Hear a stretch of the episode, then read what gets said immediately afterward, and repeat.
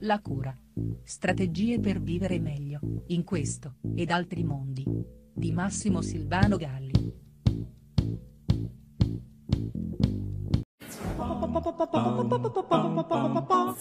Spesso la scienza arriva dove il libero pensiero è già arrivato da un pezzo e d'altronde lo specifico della scienza è proprio avere qualche tipo di prova che secondo certi parametri confermi più volte, di a prova provata, che un determinato fenomeno è così e così. La scienza arriva in ritardo rispetto al libero pensiero perché ha la necessità di essere rigorosa, eh, di rispettare una certa metodologia. Non può limitarsi ad esempio a congetturare, deve poi in qualche modo trasformare quella congettura in un dato di realtà che rispetti alcuni parametri verificabili anche da chi non ha formulato quella specifica congettura.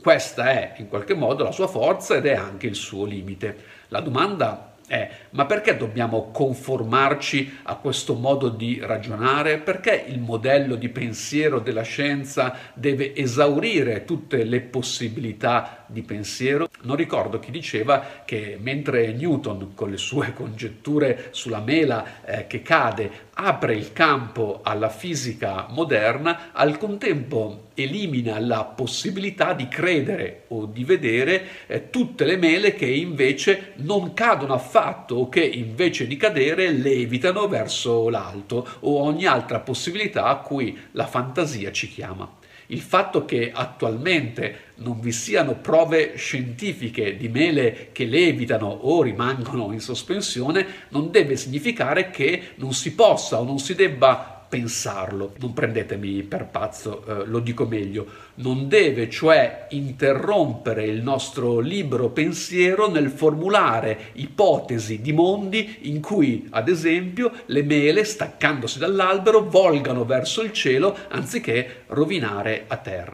possiamo dire che tale fenomeno non esiste, che cioè mele che salgono verso il cielo o rimangono sospese nell'aire non sono registrabili dagli strumenti biologici in possesso agli esseri umani eh, e non sono eh, registrabili dagli strumenti tecnologici attualmente a disposizione degli esseri umani. Ma, ripeto, perché questo dovrebbe impedirci di pensare a mele che hanno comportamenti devianti rispetto ai comportamenti legittimati dalla scienza? Sembra una distinzione di poco conto, ma è invece fondamentale per il nostro benessere e per il benessere dei nostri neuroni. Significa restare mentalmente aperti alle possibilità dell'immaginario, quel golfo eh, della molteplicità potenziale, lo definisce Calvino, che è indispensabile ad ogni tipo di conoscenza e aggiungo io ad ogni tipo di benessere.